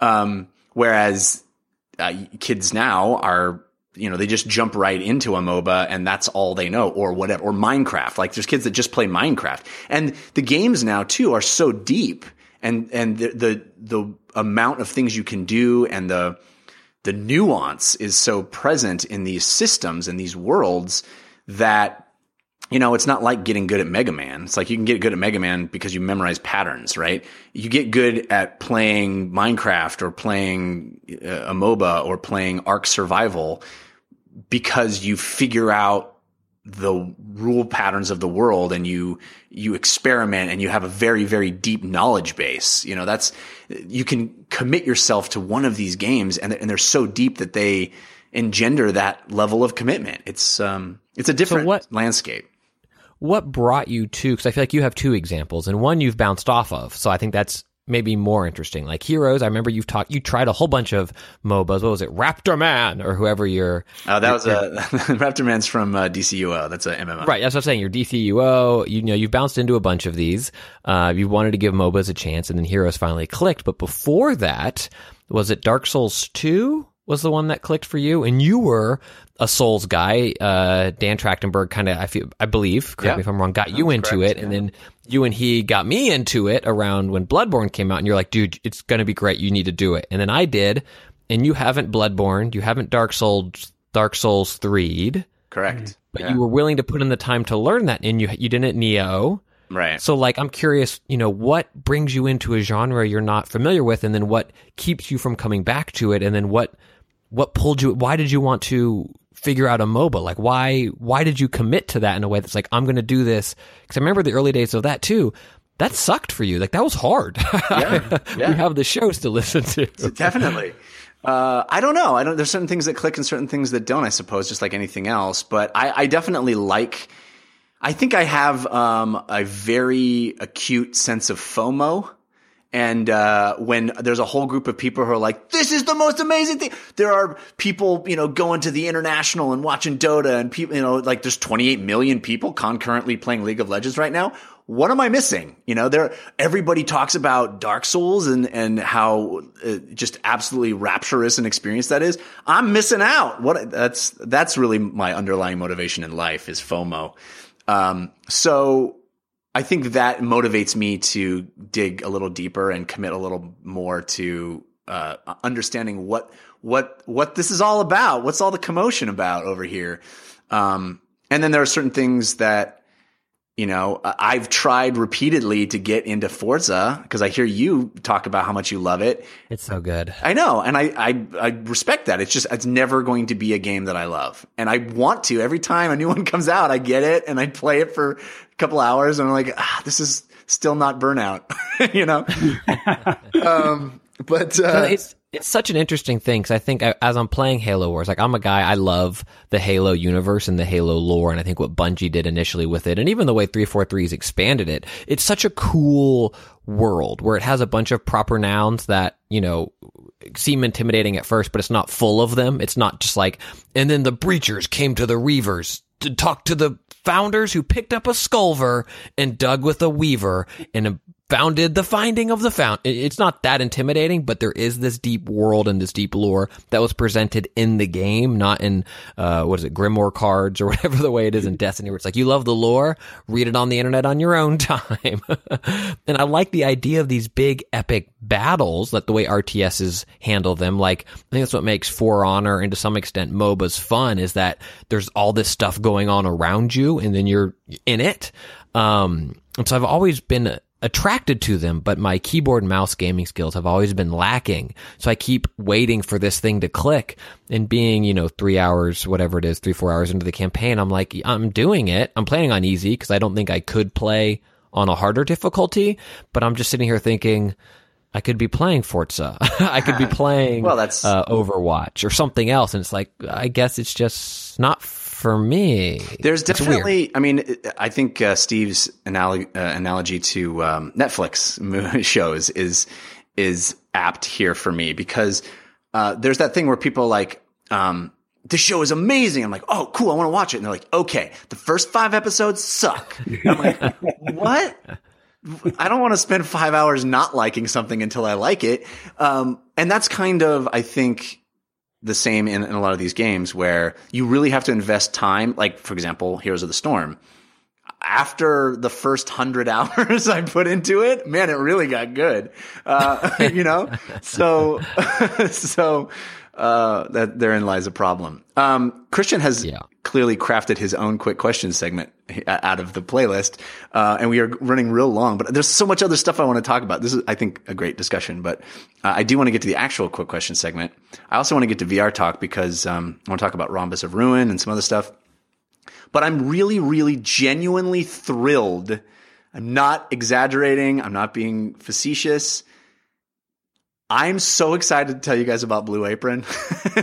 I have been, no joke, trying to get them to sponsor our show for over a year because I love their service so much. I was like, you guys don't understand. I genuinely love this thing. I tell everyone about it. Let me pay me to do that. no, pay, fund our show so that I can do that. Uh, and finally, they are a, a sponsor, and uh, it looks like they're going to be a long term sponsor, which is really, really exciting to me because my wife and I absolutely love Blue Apron. It has completely changed our lives. What is Blue Apron? Blue Apron is the number one recipe delivery service in the country. Uh, they deliver fresh ingredients to your door and recipes every week. So what you get is three recipes that you can choose from six. You can, you can, whittle down to three, and you can, if you're a vegetarian, they have vegetarian op- options. If you're pescatarian, there's pescatarian options. There's you know some some wiggle room in there too. These recipes are universally delicious. I am not exaggerating to say I we have never ever in the two and a half years we've been subscribed to Blue Apron, we have never had a, a recipe where like gross. Let's throw this away. We have had wow, that's really good ranging to, oh my God, that was amazing. If I had it in a restaurant, I would be impressed. And we made it ourselves. I would never considered myself to be a cook, a chef, uh, somebody that had those kinds of skills. And I was super intimidated because I don't know what to, I've cooked things in the past, but it's, you got to figure out what to make and then you got to go to store and you buy the ingredients and then you come home and you've got like, you know, a whole bushel of uh, basil and I like I needed three sprigs of basil. I don't need this whole bushel. It's just going to go bad and stink up my fridge and I'm going to feel wasteful. Blue Apron handles everything for you. They des- they help you decide what to make because the recipes are just show up at your door and they're awesome. And they only send you the amount of fresh ingredients that you need to make the thing. So if you need a sprig of basil, they send you a sprig of basil. That's it.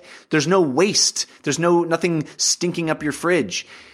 And I am actually getting chef skills. Like I can chop things now. I, I wouldn't used to be able to chop things, but I can chop things. The recipes are clear. They're easy to follow. They tell you how to use it only, uh, make everything using only like one pan and one pot, some olive oil. Everything else is provided. Uh, they tell you how to do something like while this is, is cooking, do this. So it's very clear. And because I've been doing it for two and a half years, like I'm awesome at, at chopping things. And there's always ingredients that I've never heard of before that like now I know about these things that I never knew about.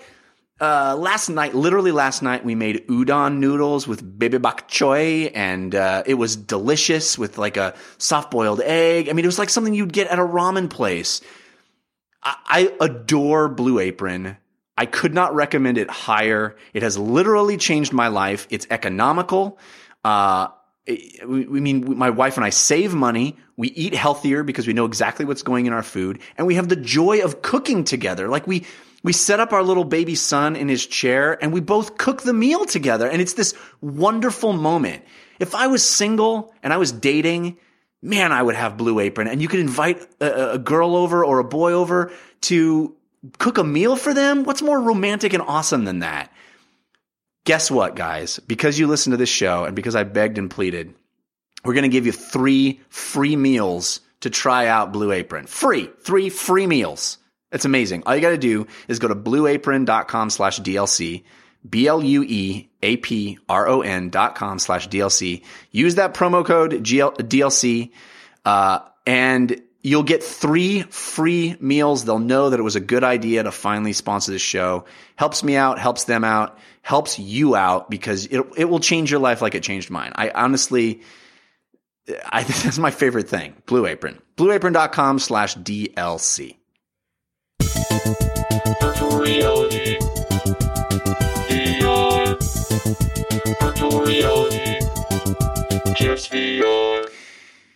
Ah, let me start with uh, an email. I love this email. It comes from David from Weybridge in the UK. Uh, this is uh, sent to us to DLC feedback at gmail.com. You can always send emails to us. We love getting them. Uh, he says, uh, Hi, guys. I just finished Resident Evil 7 in VR. Where do I start? I think all things considered, that was the greatest gaming experience of my life.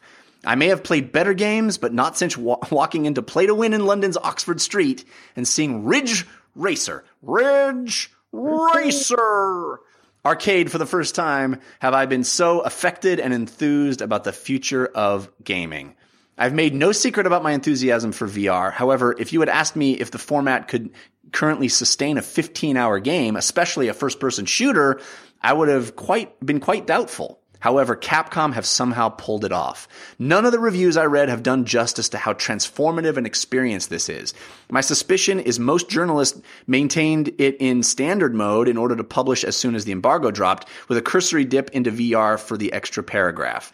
Consequently, observations were largely favorable, but also referenced the drop in graphical fidelity and, quote, floating hands. What few of them have mentioned is how utterly immersive and terrifying playing RE in VR is. For those reactions, you needed to look to YouTube, online forums, and of course podcasts to places where people, you know, actually played it. It's true, if you stop to look around, the graphics are a noticeable step down from current next gen standards. However, they are still extremely good and it's amazing how you don't notice the compromises when the experience is so immersive. For me, immersion trumps graphics every time. I can't stop thinking that this is the worst VR, this is the worst, worst VR will ever be. Resident Evil in VR is astonishing. Like the 486 and Doom, the Model 2 and Daytona, PS1 and Ridge Racer, N64 and Mario 64, it marries fantastic game design with new hardware to deliver a transformative epoch making experience. It's just a shame that most people won't get to play it this way. Cheers. Wow. Wow. I agree. What do you think about that, Christian? You've played a, a, a fair amount of it in VR, right? Yeah, I mean, I, I, I, I love that it connected so well for him, and I, I'm not sure if it's that for me. I, I do applaud it for um, its use and its effectiveness. I, I you know, I, I don't want to necessarily. I, like this email. I don't want to sit here and, and, and, and nitpick it. While I, I don't think it quite to me, it doesn't quite live up to um, those other examples he gives of Doom and Daytona and stuff like that, Mario 64. Um, I, I, I think in VR there's still, and it hasn't done, been done yet. I, I think there's still a way that is a new style of gameplay that's only possible in VR. That's not just the feeling of immersion, which is a lot. Don't get me wrong, but I still think there, that that nut has yet to be fully cracked. But we're we're getting there, and I love that it's already connecting with people. Because what I agree with David the most is this is the worst it's ever gonna be, and this is still pretty awesome. So that's yeah. great. What do you think, Steve? Uh, t- two things are kind of holding me back from from RE7 and VR. One is, and I know this has been fixed, but uh, the the demo I did at E3 made me physically ill, and it was the only time, the only VR demo that has really affected me that way. There was something about the combination of the controller and the and the the, the headset that didn't work. And now, from what everything I've read, that is not a problem. This is this is no there's no you know motion sickness in the game now. Also, I I'm a little bit of a wuss, and I'm not sure I can handle a full on horror experience in VR. I mean, I pooped my pants several times playing Until Dawn, and if I tried to play Until Dawn in the world of Until Dawn, I'm not sure my heart could handle it. Um, I would love to give it a shot because it really is right now the first kind of full fledged, full length uh, console game experience that that you can play in VR. Um, and actually, you know, David's email. I mean, you know, I, I, can understand Christian has some is is trying to tone down the the, the expectation a little, but. The, the, the fact that you guys have loved it so much, that David's loved it so much, and Jeff that you liked it so much, uh, makes me think I really got to give it a shot. And um, you know, I'll put on my put on my brown pants and uh, a few blankets on the couch and uh, give it a try. Well, where I, where I agree with you is that um, you know it's one of those games where I have told myself I'm gonna go back and, and finish it, and every time I'm like, okay, I got a couple of hours, I could play RE7. Oh boy, it sounds it's gonna be a it's going to be in feelings of my heart racing are going to you know what? Maybe I'll just I'll just jump back into Horizon, and I guess there's a few more quests I could clear up, and I'm almost done with everything. And yeah, so um, I talk myself out of playing that game too often. It is so intense, um, but you know that's to the game's credit. It's just not one of those ones that feels. It's like I really should watch Schindler's List. you know, I know I'm gonna be glad that I watched it. So have you um, never watched Schindler's List? No, I have, but okay, I'm just good. I was say, people, whoa, because that people say that, or you know, like Boys right, Don't right. Cry, or one of those movies, or um, you could yeah watch yeah, that too. Yeah, I've seen all of those, but right. you hear people say that. What I have played on PSVR is uh, the new Psychonauts game that just came out, Rhombus of Ruin. Uh, and I found it completely delightful. I mean, it's a $20 game. Uh, I bought it for $20 and I played through it in a sitting. I mean, it is not a long experience. I was probably done with it in two, three hours tops. I probably short of three. Um, so at that price point, I feel like I would be much more comfortable if it was nine ninety nine. You know, I, I, would say a must buy for anybody with PSVR. At twenty, it's a little, you know, I don't know for that, but I guess people spend that much to go see a movie at this point. Anyway, it is an adventure game set in the Psychonauts universe and uh, you are it does a really clever thing. You, you know psychonauts are they have various um, psychic abilities including being able to project themselves into other people's heads.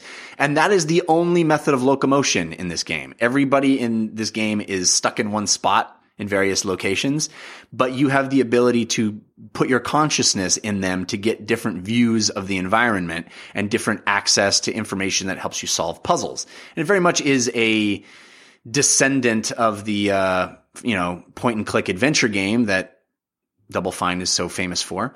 Um, but done in a in a brand new way, and uh, I thought I found it pretty clever in the in the sense that you're you know jumping between different different characters' points of view and using that point of view to gather information or to affect certain things. You can psychically you know knock things over, lift things up, moving them around, set them on fire uh, blast them with a psi blast, and different of those powers are required to solve different puzzles. The puzzles are not particularly difficult, uh, but you know, clever and sort of outside the box sometimes.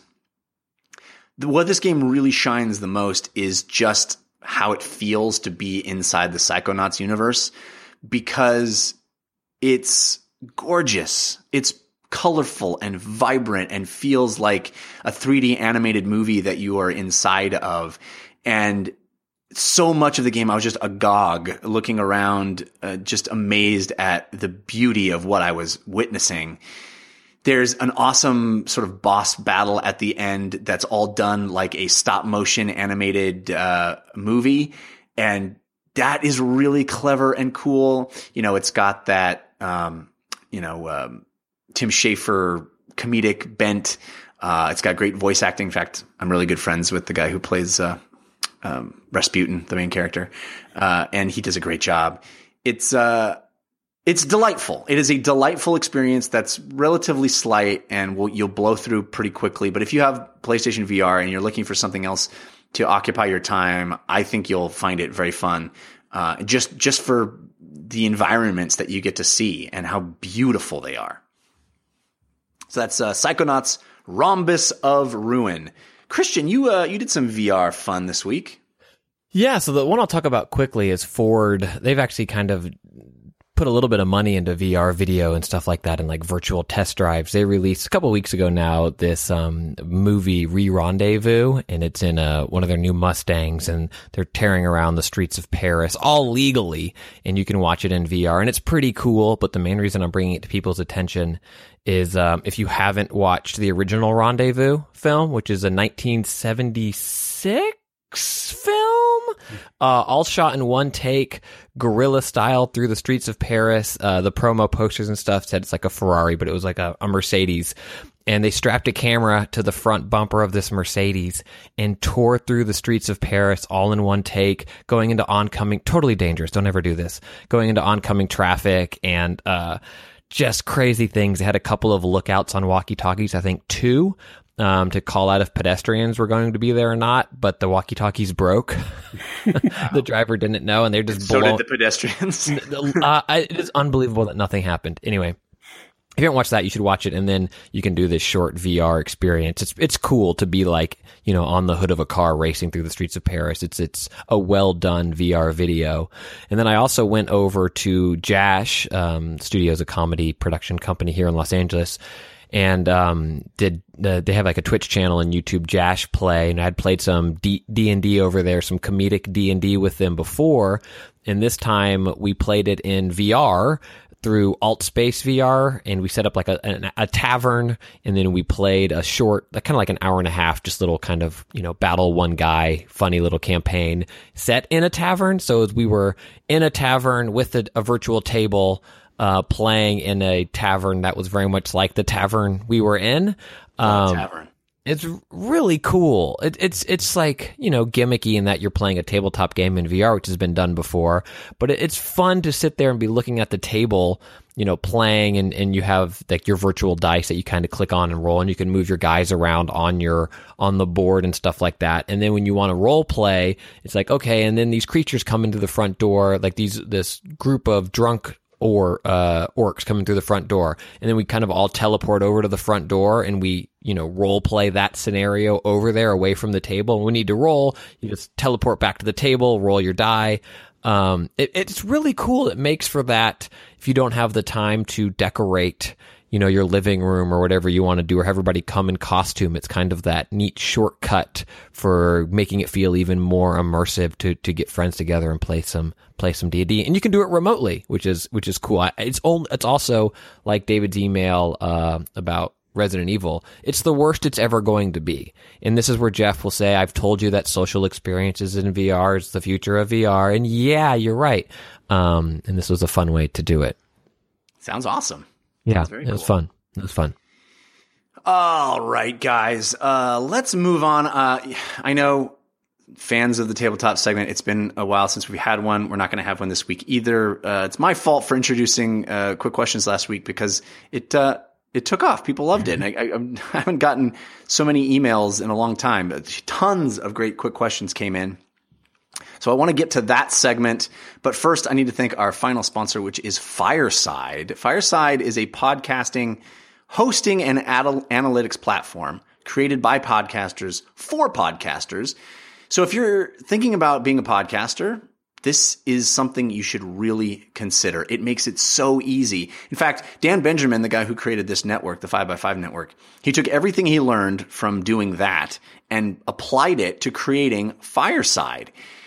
And Fireside really has everything you would need. It has unlimited uploads and unlimited downloads, massive amounts of real time data and analytics about your unique downloads, a super fast CDN for the best download speeds, multiple podcast support, so if you want to do multiple shows, free one click podcast importing from Libsyn, FeedPress, Simplecast, and SoundCloud. So if you're already doing a podcast, one click gets you into the Fireside ecosystem and tons of other advanced features like sponsorship integration, chapter markers, a bookmarklet for links, auto posting of future episodes, time code linking, so much more. If you are an expert podcaster or a complete newbie, Fireside has your back. And you can try it for free for seven days, during which time you can import your existing podcast for free while taking advantage of every feature that Fireside has to offer. The unlimited plan starts at just $19 a month, and there's no commitment or long-term agreement to worry about. So check it out, fireside.fm slash DLC.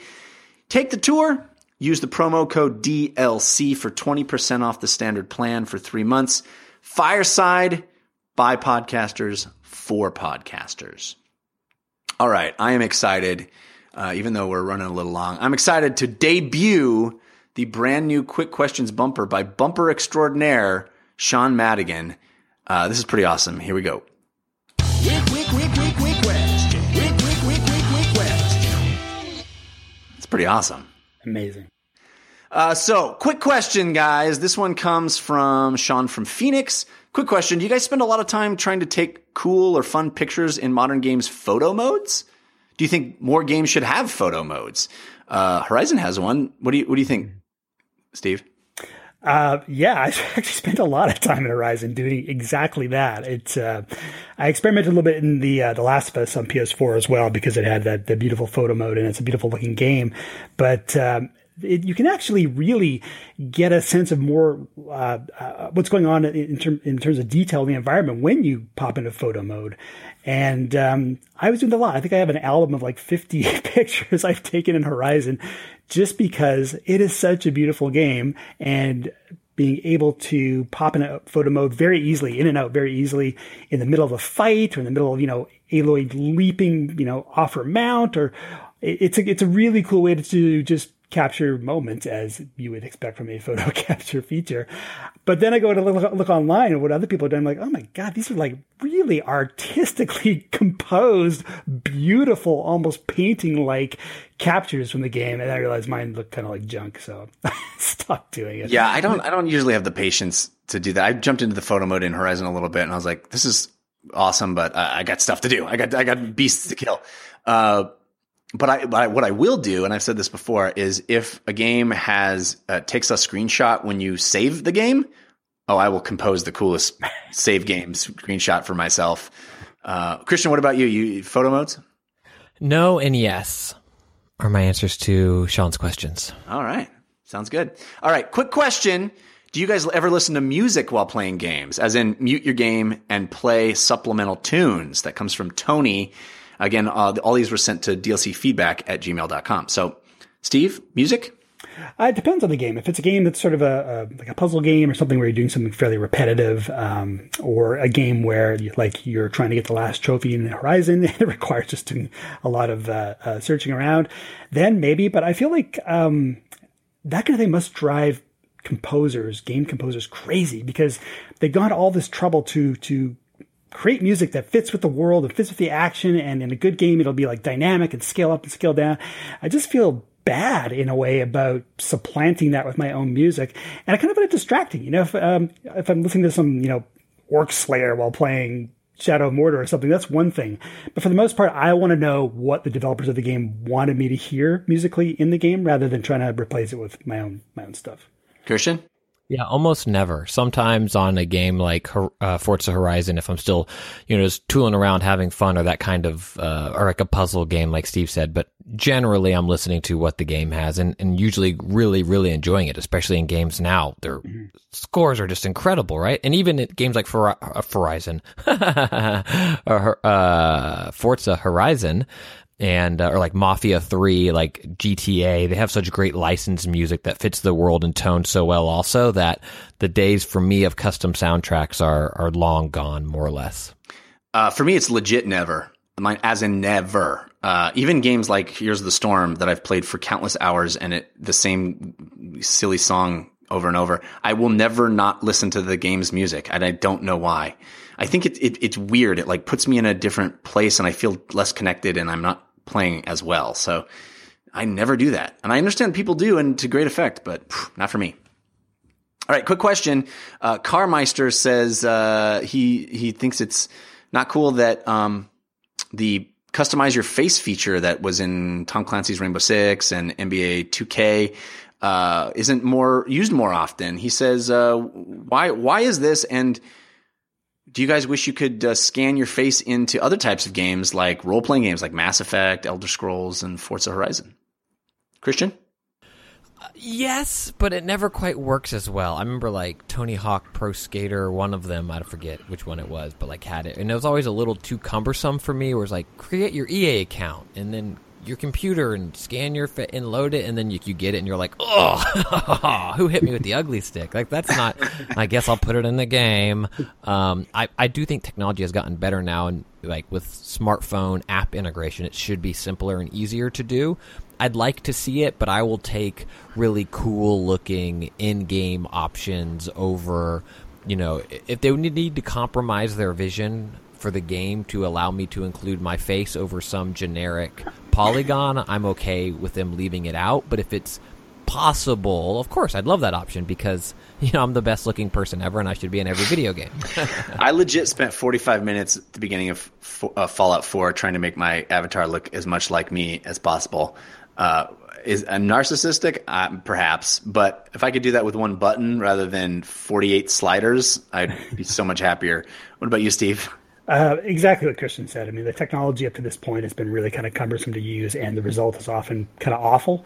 And when I'm, also when I'm playing a game like uh, uh, like Fallout or Mass Effect, um, I don't necessarily want to be me. I'm not necessarily wanting to be myself in this world. I want to be a character and play that character. So uh, in Fallout, follow all the Fallout games, uh, Fallout three and four, and all the Mass Effect games, I play as a female character. So I create a character I want to hang out with for 60 or 80 hours and, and it doesn't have to look like me. I'm not really thinking what would i do in these situations. I'm creating somebody else hmm. and thinking what would he do or what would she do in these situations. So having the character look like me is is not a priority. Also if you saw my face you would know that i don't want to stare at my own face for 60 or 80 hours. Ah i'd want to stare at your face especially Aww. if it was on a female body. No that's weird. That got uh, this one comes from John from Tucson, Arizona. Uh, quick question: What do you call the two buttons on either side of the Xbox logo on the Xbox One controller? Oh boy! You know, like the three Annoying. lines and the uh, other one, the two boxes that are yeah. Like there's no name. Out. It's like the hamburger yeah. and the something. The list and the Windows. They're the worst. Start select. What are you Start doing? Select. Exactly. It's just, it's still it's always start select. You know. Yeah. Why why why did they ruin our eh, ability to have discourse around buttons by just doing that? That's the stupidest thing. Even when they were black and white, that was better. It's just the black gem and the white gem. Like what? It's the worst. All right. That has been quick questions. If you want to send in some quick questions for us in future episodes, send them to dlcfeedback at gmail.com or post them in our subreddit, 5x5dlc.reddit.com. All right, that's going to do it for this episode of DLC. Uh, Stephen Tilley, thank you so much for being here. It is literally and genuinely always a pleasure. Uh, well, we do have our parting gift coming up, so stick around for that. But, uh, Steve, where can people keep up with you on the internet? Well, there's this uh, there's this social media phenomenon called Twitter that I'm I'm I'm apparently uh, you know on. Uh, it's at Steve Tilley, and that's Tilley with uh, an EY at the end. So that's probably the best place. If I'm doing anything, I'll throw up links to it there. And um, yeah, follow cool. me on the Twitters. You got a you got a Zelda review hitting some someplace soon? Uh, there's going to be a Switch story coming out in a couple days. I believe Wednesday is the official kind of uh, uh, sort of hardware review embargo. And uh, Zelda, we'll see. You know, I don't want to rush through Zelda. Um, and it's uh, it's yeah, we'll see. Cool. We'll see. It'll, be, it'll be a little further along. Awesome. Uh, Christian, how about you? What do you got going on this week? Well, first I want to give a, a, little shout out to our friends at the Spawn on Me podcast for they were featured in the New York Times talking yeah. about um, you know narrative and gaming around Mafia Three and, and, race and diversity. It's a really cool piece. If you haven't read it, check it out, and it's cool to see them you know getting the attention they they deserve. More, more, more, more of it for them their way. Um, this week is hey, there's video games this week. If you don't and you want to hang out, uh, I have some late night sessions. If you don't, or I should finish sentences. Hi. If you don't and you want, and then okay. Um, I plan on streaming a bunch of Horizon Zero Dawn and then Breath of the Wild when those come out. So it'll be late night sessions, likely Tuesday night, and then I'll be going to a midnight Switch release then on that Wednesday to pick up my Switch and Zelda. And so that will be on my Twitch channel, which is just uh, Christian Spicer. And uh, yeah, that's kind of I don't know. Stand up's kind of taking a back seat right now. it's it's fall and March, you guys. And um, Twitter's the easiest way to get in touch with me at Spicer. I do have a stand up album out right now called We're All Going to Die that people seem to dig. You can find it on iTunes, Google Music Store, and Amazon MP3. And then my other geek centric podcast is called At Least 20 More Minutes. You can find that at patreon.com slash Christian Spicer. This week's episode is going to be about franchises and that the approach at creating a successful franchise, looking at things like Zelda versus Halo, and the different ways that games and movies can approach building a franchise. Jeff, what about you? Well, uh, I have uh, two podcasts that you can listen to, uh, hear me talking about other stuff, and maybe some new things in the pipeline. Uh, you can hear me talk about movies and uh, TV shows over at the Slash Filmcast. That's at slashfilmcast.com. We're talking about oh, what are we talking? Oh, we're talking about Get Out this week, which may show up again in my parting gift. uh, and uh, I have a comedy science show called We Have Concerns. You can find that at wehaveconcerns.com. I'm also hosting streams on Twitch for Amazon at GDC. Uh, I don't know how you find them yet, but if you follow me on Twitter at Jeff Cannata, you will find out. It should be some really cool content, interviewing people and talking to developers at GDC, which I leave for in the morning. Uh, very excited. So next week's episode is going to probably have a bunch of bonus content with interviews and uh, lots of insight from GDC as well as Zelda and Horizon. And oh my gosh, what a what a time of year! What a time to be alive, guys. Uh, also, there is something coming very soon that will give you uh, more ways to hear about me talk uh, about games. And if you've been, uh, list, you know, sad about Tabletop Time not being featured in the show, maybe there'll be ways to hear me talk more about that kind of stuff very soon. So uh, keep your eyes peeled and ears peeled uh, for that.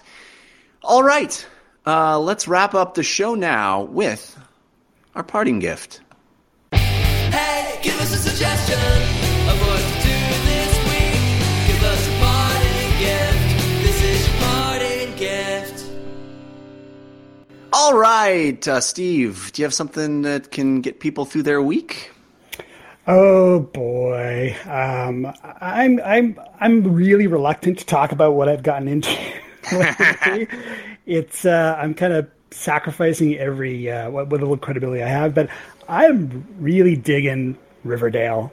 Yeah, I've heard good things about this. I'm heard... digging Riverdale. Yeah, it's the kind of show. I mean, I was never into Gossip Girl or you know the OC, and these kind of teen drama shows, and I feel like if this was another generic show like that, there'd be no way I'd be uh, uh, interested in it.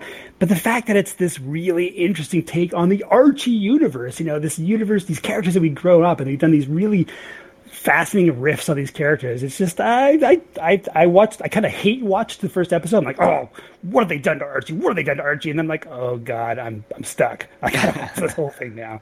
So yeah, Riverdale is what uh, I'm anticipating every new episode on Netflix on Friday, and I think it airs on the CW uh, as well Thursday nights. I'm not sure, but yeah, that's my new that's my new jam. Well, I, I dug that uh, Afterlife with Archie comic book, so you know it's it's possible to make Archie fun and cool. So maybe I'll have to check this. I've heard good things about it. So yeah.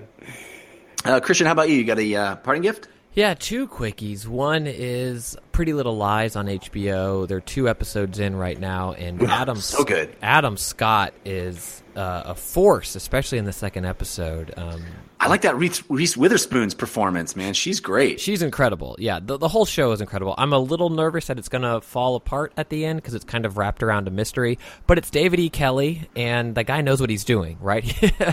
he's been around the block yeah. a couple times. It's beautifully shot. It's on HBO. It's called Pretty Little Lies. Just more TV for you to watch.